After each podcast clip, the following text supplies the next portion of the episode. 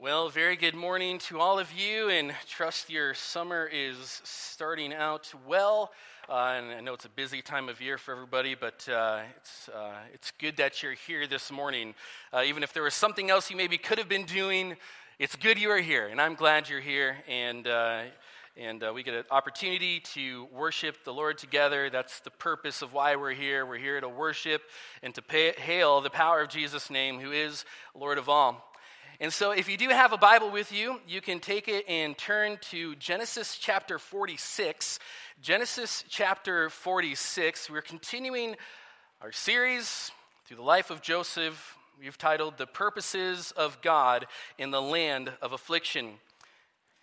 And we are coming up to uh, wrapping up the series in just the next uh, several weeks. And what a series it has been because of what God's Word shows us about who God is, how He works, what He does, and great examples of godliness, uh, examples of what not to do all along. And so this morning we find ourselves in Genesis chapter 46. Now, if you remember, Joseph has revealed himself, uh, his identification, who he is, to his brothers, and he tells his brothers to go tell his father that he's alive and to bring his father uh, to Egypt. And we end chapter 45 with Israel or Jacob doing just that. He says, It's enough. Joseph, my son, is still alive. I will go and see him before I die.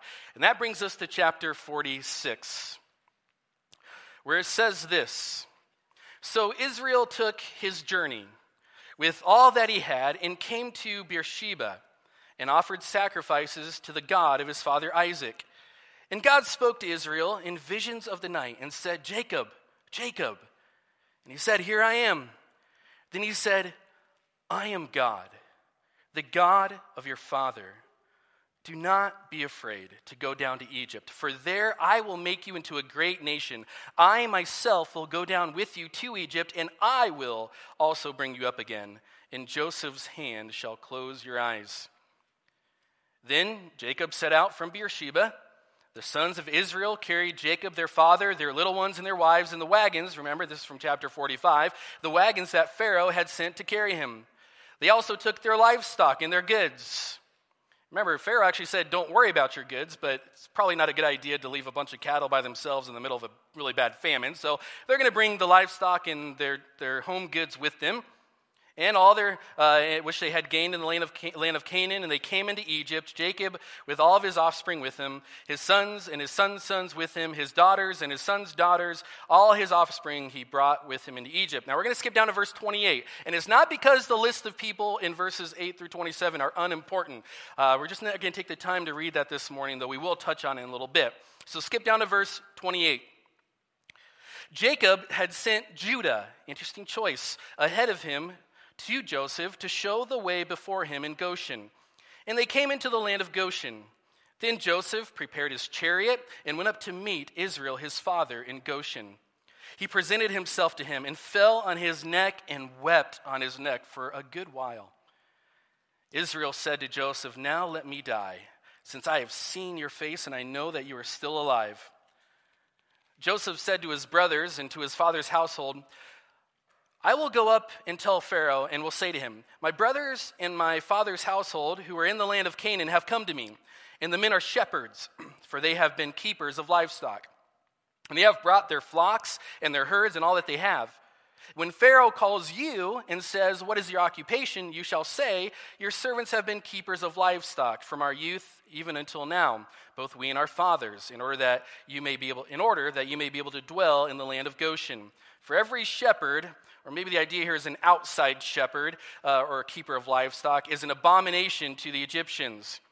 And then we'll read the first 12 verses of chapter 47. So Joseph went in, and he told Pharaoh, My father and my brothers, with their flocks and herds and all they possess, have come from the land of Canaan. They are now in the land of Goshen. And from among his brothers, he took five men. We don't know who they are or why five, but he took five of his brothers and he presented them to Pharaoh. Pharaoh said to his brothers, What is your occupation? And they said to Pharaoh, Your servants are shepherds, as our fathers were. And then they said a little bit more than Joseph told them to say. In Joseph's brother's fashion, We have come to sojourn in the land, for there is no pasture for servants, uh, for your servants' flocks, for the famine is severe in the land of Canaan. And now, please let your servants dwell in the land of Goshen. Then Pharaoh said to Joseph, Your father and your brothers have come to you. The land of Egypt is before you. Settle, settle your father and your brothers in the best of the land. Let them settle in the land of Goshen. And if you know any able men among them, put them in charge of my livestock. Then Joseph brought in Jacob, his father, and stood him before Pharaoh. And Jacob blessed Pharaoh. And Pharaoh said to Jacob, How many are the days of the years of your life? How old are you? Basic question there. And Jacob said to Pharaoh, The days of the years of my sojourning are 130 years. Few and evil have been the days of the years of my life, and they have not attained to the days of the years of the life of my fathers in the days of their sojourning. If that's confusing you, what Jacob is saying is, I'm 130 years old, they've been few, and they've been distressing and troubling and evil, and I haven't lived as long as my father or my, or my grandfather. And Jacob, verse 10, uh, blessed Pharaoh and then went out from his presence. Then Joseph settled his father and his brothers and gave them a possession in the land of Egypt, in the best of the land, in the land of Ramses, as Pharaoh had commanded. This is another name for Goshen. And Joseph provided his father, his brothers, and all his father's household with food according to the number of their dependents. And that is our passage for the morning. Now, I want to start with a question. And it's a question we must all answer because we're all faced with the same temptation. And I'm going to explain why I'm starting with this question in just a moment.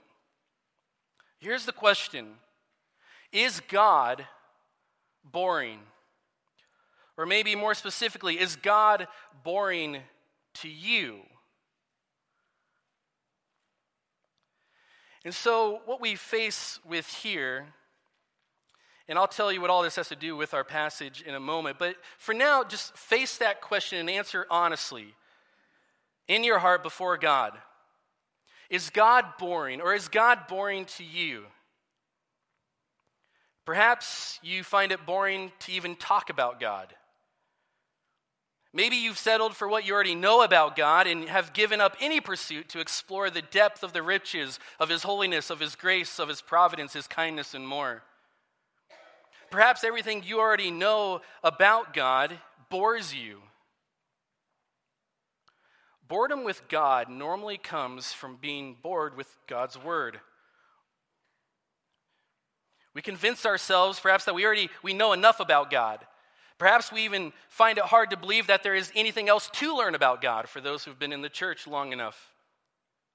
And I begin this way is because what we're faced with this morning in the passage that we read, as the topic of this morning's passage, are here's the topic it's two attributes of God.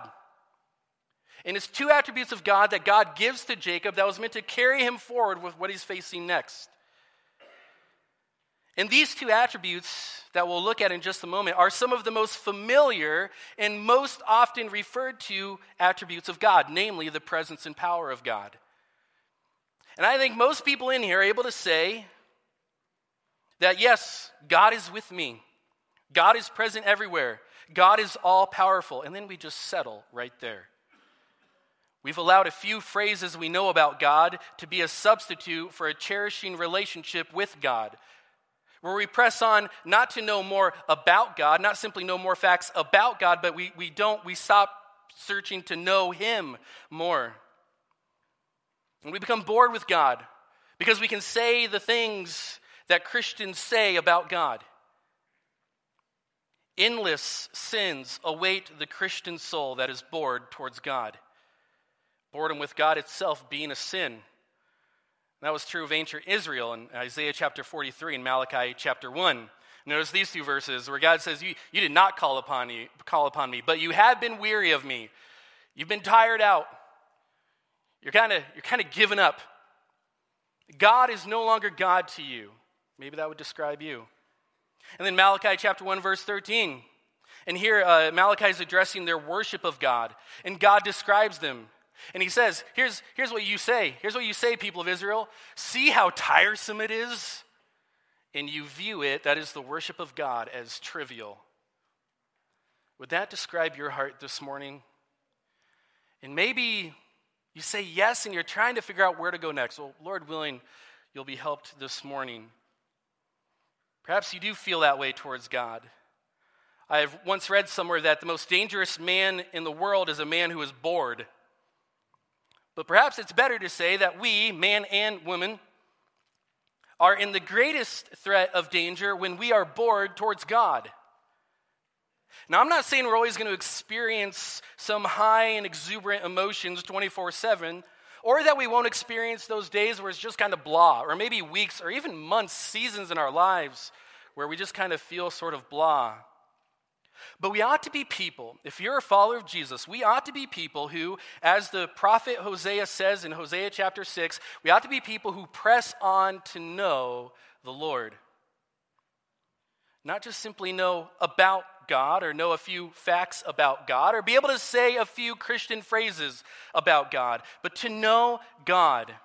And you'll find God in God's Word. And you'll commune with God as you commune with Christ.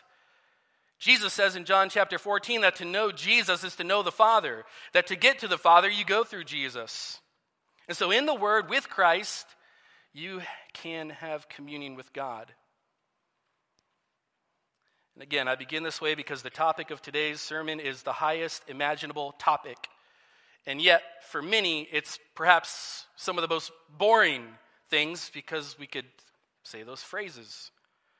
It's a sermon on a God and a couple of his attributes. And my concern is that for many Christians, we're able to think clearly and speak well on Christian themes, but we have come to believe that if we're able to think clearly about Christian things and speak on Christian things, then that's really the end of the matter. That's the goal of Christian life, isn't it? Just to be able to speak how everybody else speaks? Yet I am nothing if I am one who understands all mysteries and all knowledge, but I have no loving, intimate knowledge or relationship with God. And so this morning, I dare to speak a plain message in order to awaken us out of our stupor, to enliven our hearts to the greatness of our incomparable God. The topic of Genesis chapter 46 is God. He's the topic at hand, He's front and center. And a Christian bored with God settles for knowing a lot of things about God. As if we say, in order to be a faithful and fruitful Christian, all I need to know are some things about God. Yet in the Bible, we learn about God, but it's so that we will have a growing, deepening, widening, intimate relationship with God. Not just knowing about God, but knowing God Himself. And there's a difference. And I want to keep stressing this over and over and over again because I think this is where so many Christians find themselves just at a loss for what to do. They're bored with God, they're bored with the Bible. But there's a difference between knowing about God and knowing God Himself. It's like this if someone were to come and ask you, uh, you know, maybe ask about some famous actor, maybe Tom Cruise or something. You know, he's kind of on the front center of things here. Uh, and they, they say, hey, do you, know, do you know about this such and such famous actor? You could say yes. And then perhaps you could list a bunch of details about that actor what movies he or she has played in, uh, how old that person is, or what your favorite film is about this person. But in that instance, you don't really know Tom Cruise, for example. Instead, you know about him or her, whoever it might be. And so when we talk about somebody knowing somebody, we're normally not asking, like, hey, do you know a bunch of facts about that person? Knowing somebody implies, on some level, a connection, a heart to heart relationship. And that's the way it is with God. But we, we, have, we have churches, and perhaps even our church, full of Christians who are simply okay knowing a bunch of stuff about God. What movies he's played in. Oh, he played in that Genesis movie. He played in that, that, that mountain story with Moses. He played, oh, in that one story. Oh, he did this one thing one time. And we know tons of things about God, but we don't know him. So we aren't simply called to know about God or know of God. We are called to know God.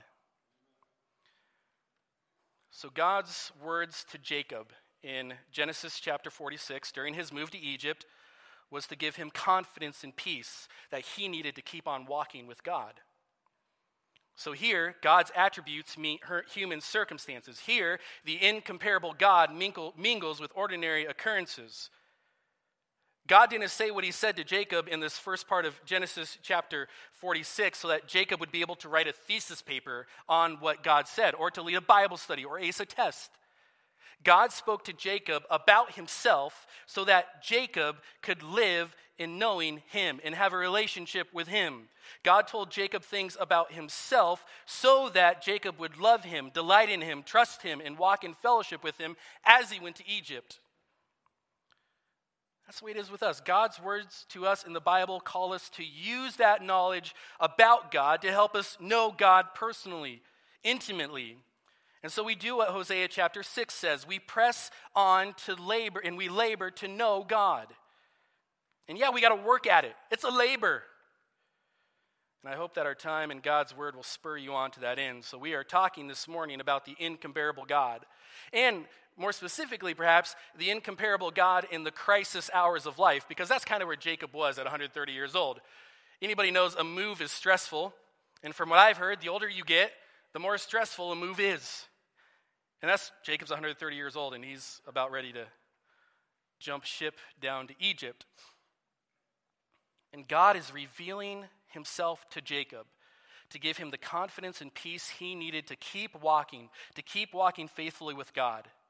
And that something was knowledge of himself. So here's the idea this morning. I know that's a longer introduction, but I really want to make sure we're focusing in here. Because our incomparable God gives confidence and peace as we journey home to heaven, we ought to labor to know him. So this morning I want to do two things. I want to give you two attributes, and these attributes are going to be worded differently than how you've heard them. They're actually worded after how Puritan George uh, Swinnock describes God. And I want to give you one application. Two attributes, one application, all so that we can see who God is and what our response should be. So here's the first attribute of God we find in Genesis in our passage this morning in Genesis chapter 46, and it's found in the whole thing of what God told Jacob. Number one is God speaks with incomparable comfort and authority.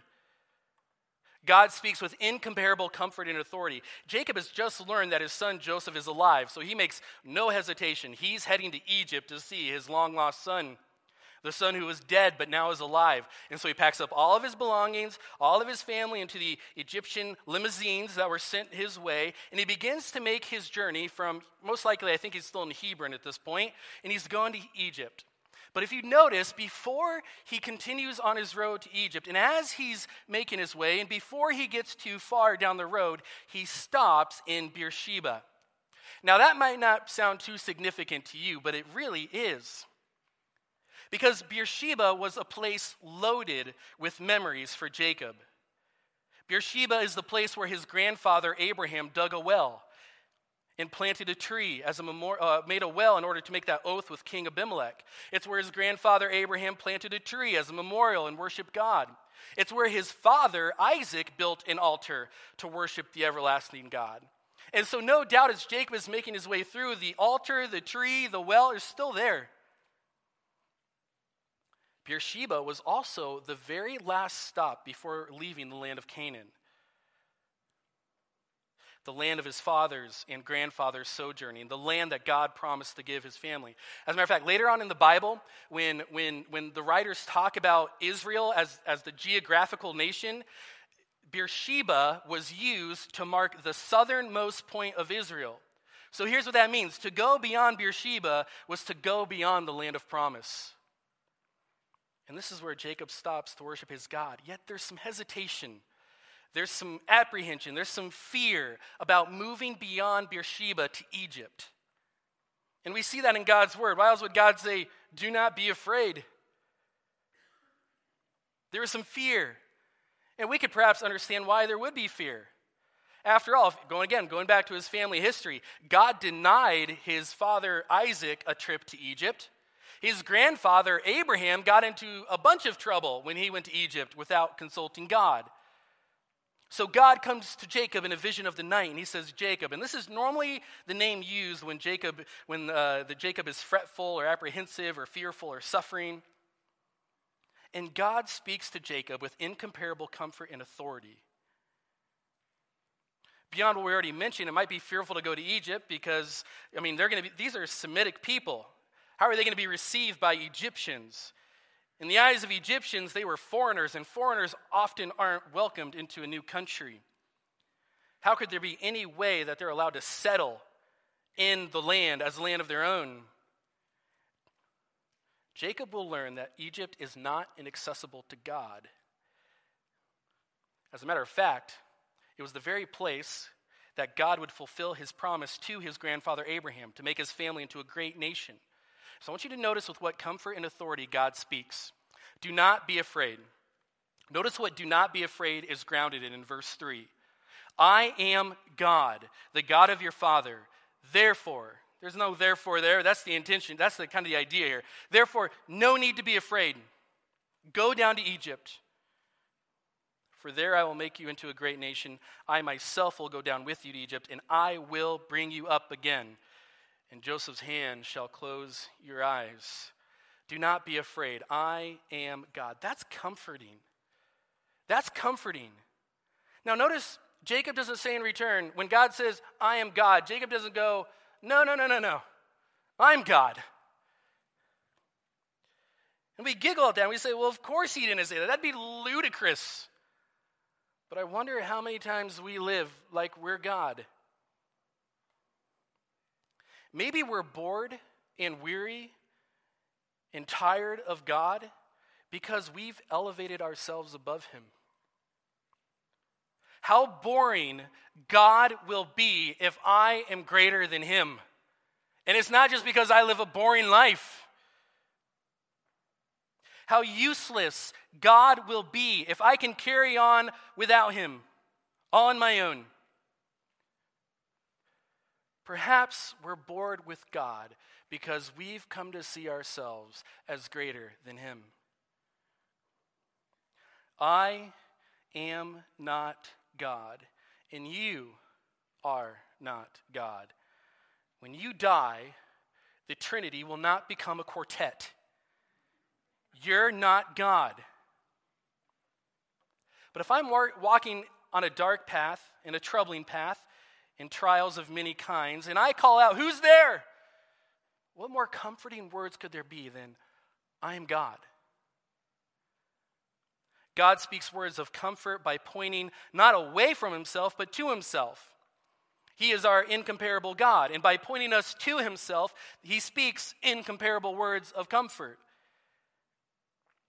And so here, God isn't just identifying his person, he's reassuring Jacob and us of his presence. Notice next, he says, he says to Jacob, I, I myself will go down with you. There's the presence of God. And Jesus says the same thing to us. In case you're wondering, well, yeah, that's really nice for Jacob, but I mean, what about us? Well, Jesus says the same thing to us as we face a famine of our own high inflation, dwindling savings accounts, baby food shortages. Here's what Jesus says Hebrews 13 5 Keep your life free from love of money and be content with what you have well, how could I possibly do that in a world today where gas prices are soaring, interest rates are soaring, food prices are soaring, bank accounts are dwindling? I'll never leave you, and I'll never forsake you. Those are Jesus' words. This world doesn't have to capture my love. Money may leave me, Cars may and do leave me. Food may run out. Family may walk out. Friends may desert. Jesus never will. And God speaks words of authority, incomparable words of comfort and authority. Notice here, all the times God says, I will, I will. This is going to happen. God's not like checking in with somebody else. Are we going to be able to make this work? It's authority. He doesn't leave anything open for questions. He says, I will. Egypt won't be able to stand in my way. It won't be able to negate my promises. I will make you into a great nation. I will go with you, and I will bring you up again. Even though, as we know, he, it'll be a coffin that is brought up. But nonetheless, he's saying, You're coming back. God is saying, My plan for this people, who I've called by my name, to obtain the land that I promised your grandfather, will be accomplished. Which brings us to our next attribute that we see played out in the rest of chapter 46 and even into chapter 47. Here's number two. Second attribute God does great things with ease and without any help. God does great things with ease and without any help. So now, with the comfort and authority of God established, Jacob begins to move his family to, to Egypt.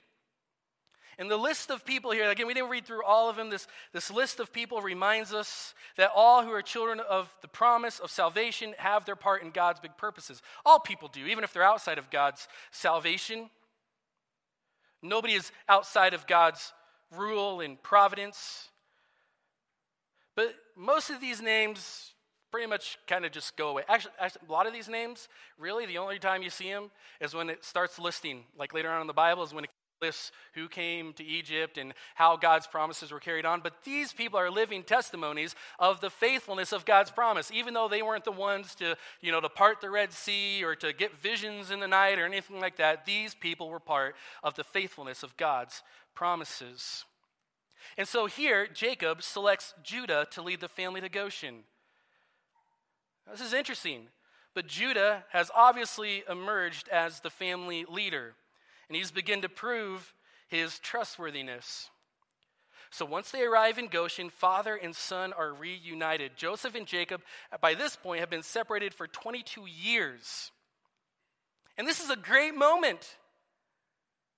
But the narrative seems to pass by this moment super fast. It says, it gives us what uh, Joseph did. He wept on his father's neck a good while in verse 29. And then we get the words of Jacob, or Israel, in verse 30. And then verse 31, then it says, Joseph said to his brothers and to his fathers, and you don't expect, now here's how things are going to go with Pharaoh. You read of Joseph's tears and Jacob's words, but that's it. And that isn't to make this situation insignificant, but it's to remind the reader that the story at hand is not the reuniting of father and son. The story being told is the redemptive plan of God. It's bigger. The point of this story was not simply, although this is huge and great and blessed, it's not just the uniting of father and son, it's about the redemption plan of God. So Jacob reunites with Joseph, and he says, he says, I'm ready to die. I can die now. Yet, God is going to give him 17 more years. And we read that uh, chapter 27, verse 47, verse 28. He lives to 147 years old. So he's 130 now. He's going to live to 147. It's just, it's the wonderful grace of God that Jacob got 17 years with Joseph before he was ripped away from him. And now God's going to give him 17 more happy years before he dies. And Joseph, as we see, immediately begins to explain how the next steps are going to work. He takes a very diplomatic and administrative approach. His family is making a permanent move, and they want to live in the uh, uh, land of Goshen as shepherds. And he knows, Joseph knows that there could be tension between his family and, and uh, the, you know, the outsiders and the native Egyptians. He knows that there can be tension between his family as country folk and the urbanites of Egypt. Joseph also knew that Pharaoh was going to ask about their occupation. Apparently, he knew that Pharaoh was going to wonder why you're here in my country. Any outsider who's a shepherd, we learn, is an abomination to the Egyptians. Surely this is going to cause great problems in whatever God's plan was to settle them in Egypt. And so he tells his brother, you know, tell Pharaoh the truth. You're keepers of the flock. And his brothers in Joseph's brothers' fashion, say something different, they say more than what Joseph told them to say. He says they're shepherds, and then he even they even request to live in Goshen, the northeast part of Egypt. Now, I quickly move to what Pharaoh says. Because it's, it's a summary of what Pharaoh said before in chapter 45, but things are official here. They ask to live in the land of Goshen, but if you notice in chapter 47, how Pharaoh responds, he says, They, ask for the land of Goshen. Pharaoh says to Joseph in verse 5 and 6 Your father and your brothers have come to you. The land of Egypt is before you. Settle your father and your brothers in the best of the land. Now, this is a statement that perhaps wasn't expected, or at least wasn't very sure that was, it was actually going to happen. The land of Egypt is before you. Not just Goshen, but all of Egypt. These outsiders, these foreigners, these abominations are free to choose anywhere in Egypt as their own personal possession. God has done great things for his people through Pharaoh with ease and without any help at all. And perhaps we think that God is a lot more boring now than he was back then. Maybe we look at this and we say, man, God did really cool things. He doesn't do that anymore. Or God did all these great things as we read these great stories and the great miracles of the gospel. Yeah, God doesn't work anymore. I'm bored of him because he's not doing anything. How can he do things so great and beyond expectation? I'm glad you asked. Ephesians chapter 3, verses 20 and 21, where Paul says, when he's talking about us being able to comprehend the love of God and to know the fullness of God and to know God. He says, Now to him who is able to do far more abundantly than all that we ask or think, according to the power at work within us. Within us. To him be glory in the church and in Christ Jesus throughout all generations, forever and ever. Amen. Perhaps we're bored with God because we don't really believe this. Perhaps our thinking about God is as far as we think God can go. Perhaps you believe that God fits in your back pocket. You've got him figured out. You know what he can and cannot do, or what he will and will not do. Or perhaps we're bored with God because maybe God won't fulfill this verse on our greedy desires. We've settled for what we think we know about God. And what we do know about God is so puny and pathetic. There's been books, I have books in my office that are like 700 pages, and they're just written on God. And there's a reason there's more than one of them. Because all the books put together have not scratched the surface of finding and discovering all the riches of who God is. And we settle, and we're tempted to settle to just know some things about God. Man, if all we know is just a couple things about God, we'll never really want to know. God will be boring. Because we'll get a few things we know about God, and that's just it. There's nothing else. To know God, to know God, not just simply know about God, but to know God is to create in us a desperation to know Him more, a desperation to press on to know Him more. He does the hardest works with the greatest ease. One example of this is the ocean. The Puritan George Swinnock says this He says, Yea, the ocean it's such a frightful monster. It makes such a horrible noise. It opens its mouth, roaring and raging, as it would certainly devour us. It is quelled and quieted with ease by him. Job 38, verses 8 through 11. He continues When the sea was tempestuous and frighted the disciples that they awake the Lord Jesus, with what ease does he calm the storm? Peace, be still. And immediately there was a calm. God does great things with ease and without any help. God created the world with a word. He spoke and it came to be. The most difficult work of all, creating the world, didn't cause his hands to grow tired or to get dirty. When we consider the heavens the work of God's hands, we don't need to fear because we are in Christ's hands. We are in God's hands, and no one can ever pluck us out. He does the most difficult, the greatest task with ease without any help. God doesn't need to ask for help. He doesn't need to ask for directions. He doesn't need to run around frantically trying to figure out how this plan's going to work. God will accomplish his purpose. We know that through the Savior Jesus Christ, we are more than conquerors. We know that through Jesus, nothing will separate us from the love of God. God does great things. And here's the application The application is two parts. One application, two parts. Choose this incomparable God as your portion. And secondly, labor to know him more. We find this true in the final words of Jacob as we finish out our passage. Uh, Jacob is presented to Pharaoh, and Pharaoh is the questioner. And he asks, you remember the story, he asks Jacob how old he is. And his response is important. Jacob responds to Pharaoh's question about the days of his life as the days of his sojourning. Did you catch that? He says, What are the days of the years of your life? Verse 8. In verse 9, he says, The days of the years of my sojourning. That's an important word. More on that in a moment. But then Jacob goes beyond that, right? He goes, This must be a family thing where you just you you you you answer more than the question was asked. And that's what he does here. He gives like he gives an autobiographical summary of his life. It's been difficult. By the way, these 130 years, they've been hard and they've been few. And you're thinking 130 years does not seem like a few years. But you think about uh, Isaac lived, his father lived 180 years, his grandfather lived 175 years, so it is few in comparison. But then he says it's been hard. My life has been a struggle.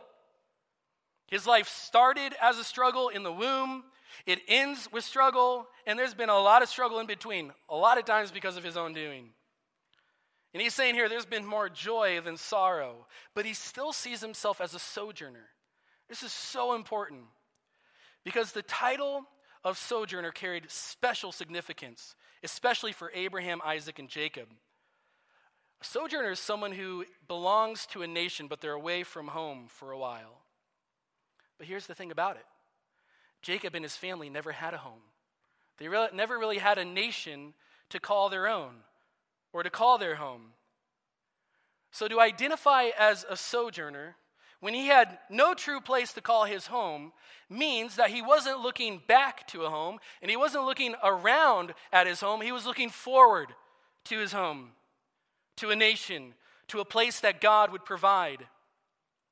And this passage shows us that God is going to fulfill Genesis chapter 14, 15, verse 13, where God says, He tells Abraham that his descendants would be sojourners in a land that was not theirs. So that's all we need to know. The move to Egypt was not the end of the story, it was part of the story. Nothing important has changed in the story. They've changed their location, but God has not changed his promise. They've changed their location, but have not changed their identity. And guess what? You're asking, was that true for me? Well, let's see what Peter says in the New Testament.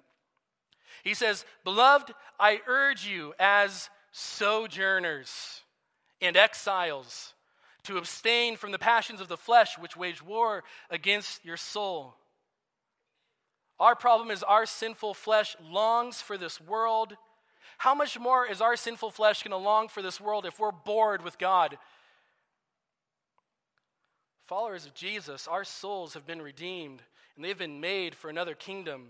And we are sojour- we're sojourners, followers of Christ. Our portion is not in this world, it's the kingdom of God.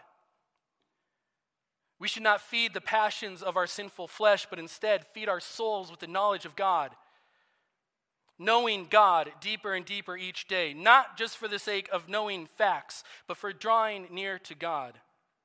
So choose. So choose. Choose God as your portion, your heritage, your treasure, your highest love. Draw near to God through Jesus, the way, the truth, and the life. In Acts chapter 17, Paul says to these pagans, he says, God, God placed men where they would be so that men would seek him and perhaps reach out for him and find him, though he is not far from each one of us. If you don't know Jesus as your Savior, he's not far from you. He is your faith in Jesus. God is your faith in Jesus away from coming to you and making his home with you. Choose this incomparable God as your portion, your heritage, your lot, your reward, your possession.